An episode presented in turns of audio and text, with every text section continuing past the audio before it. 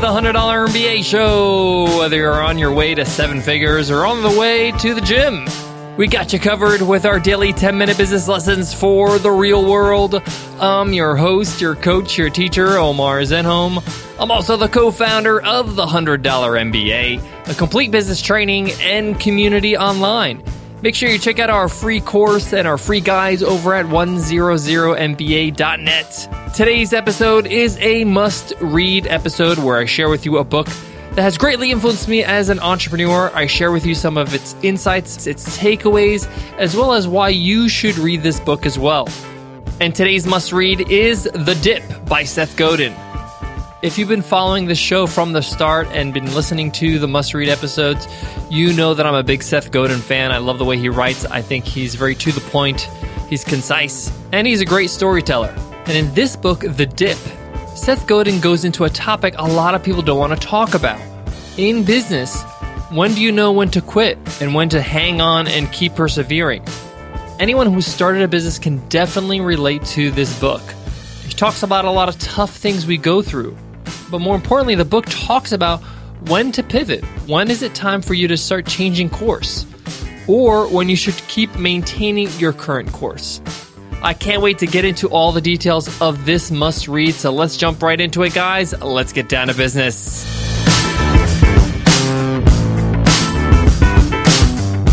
Today's episode of the $100 MBA Show is sponsored by Heroic Public Speaking, the live public speaking training event of the year. If you want to be better on video, on better on camera, better on stage, better in a negotiation, you got to come to Heroic Public Speaking. To get your heavily discounted ticket, head on over to 100mba.net slash speaking. Again, that's 100mba.net slash speaking, and we'll see you there.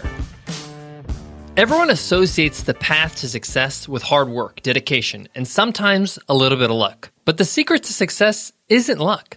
And it isn't really about hard work or only hard work, or dedication for that matter. According to Seth Godin, who's a best selling author and a dynamic speaker, the true secret to success is quitting or knowing when to quit. Because at the end of the day, you can't do everything. You have to focus your energies on the things that are working or the thing that's working. In the book, The Dip, and the subtitle is a little book that teaches you when to quit and when to stick. Godin explains that truly successful individuals and organizations are ones who are not afraid to quit or to pivot. Or a better way to say it, they know what to quit and when to quit it. According to Godin in the book, he says most of the time we deal with obstacles by persevering. But sometimes we get discouraged and we turn to inspirational writing, the likes of Vince Lombardi, who says quitters never win and winners never quit. Godin thinks this is bad advice. He says winners quit all the time, they just quit the right stuff at the right time. Now, the reason why I love this book is because he attacks a very serious issue or a very serious topic. Are you climbing up a ladder that's leaned against the wrong wall? Or when you're stuck or you're having a struggle in your business or you're plateauing, is it a dip or is it a cul de sac, as Seth likes to say? Now, while Godin believes that quitting can be productive, he doesn't advocate it in all forms. He says in the book that strategic quitting is a secret of successful organizations. Reactive and serial quitting are the bane of those that strive and fail to get what they want. Godin describes that there are two common situations that lead people to quit the dip and the cul de sac.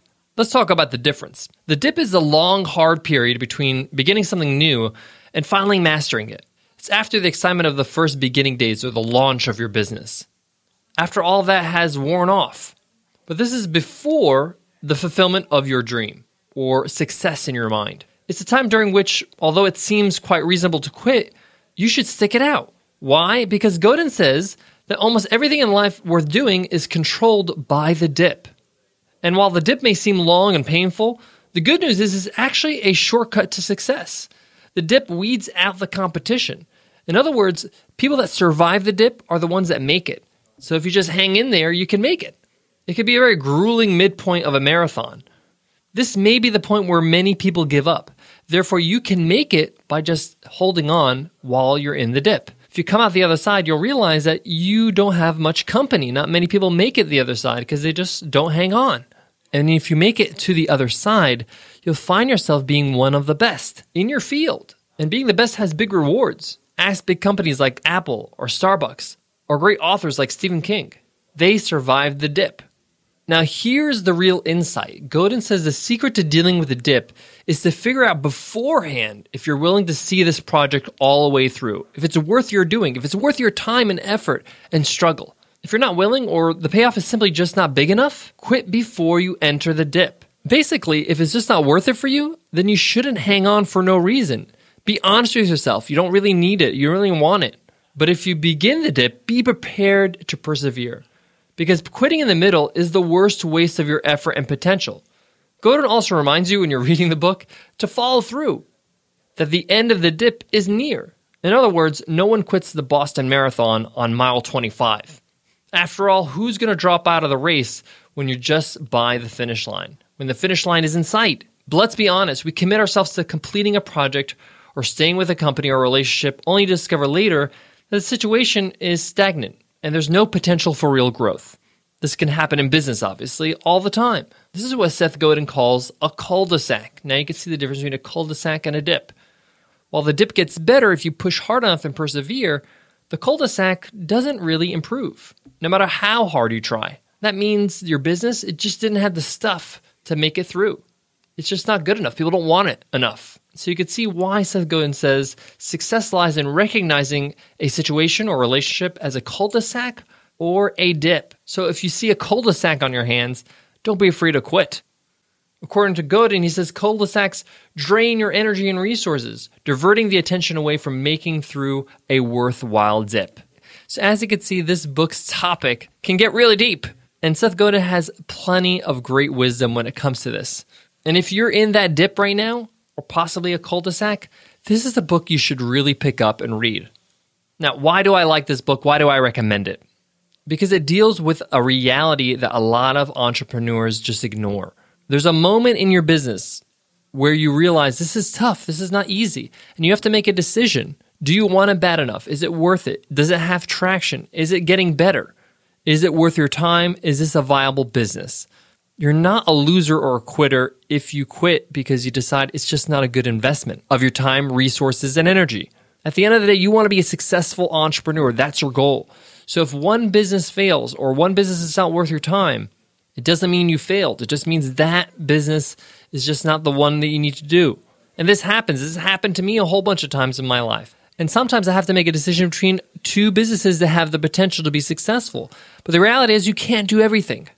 If you want to be successful, you have to put your full effort into the right things. I highly recommend you pick up this book. We're going to put it into today's show notes, which you can find at 100mba.net slash MBA499.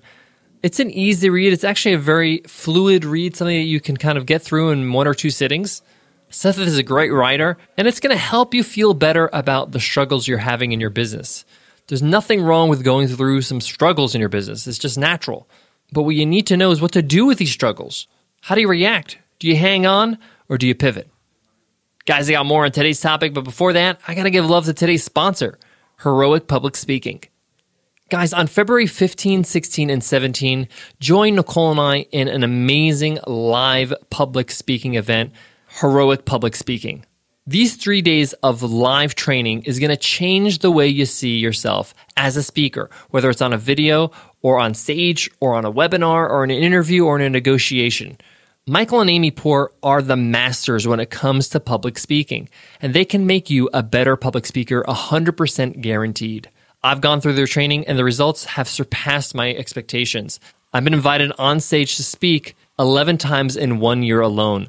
And it's helped me as a podcaster, as somebody who's on video, on webinars. I can't recommend it highly enough.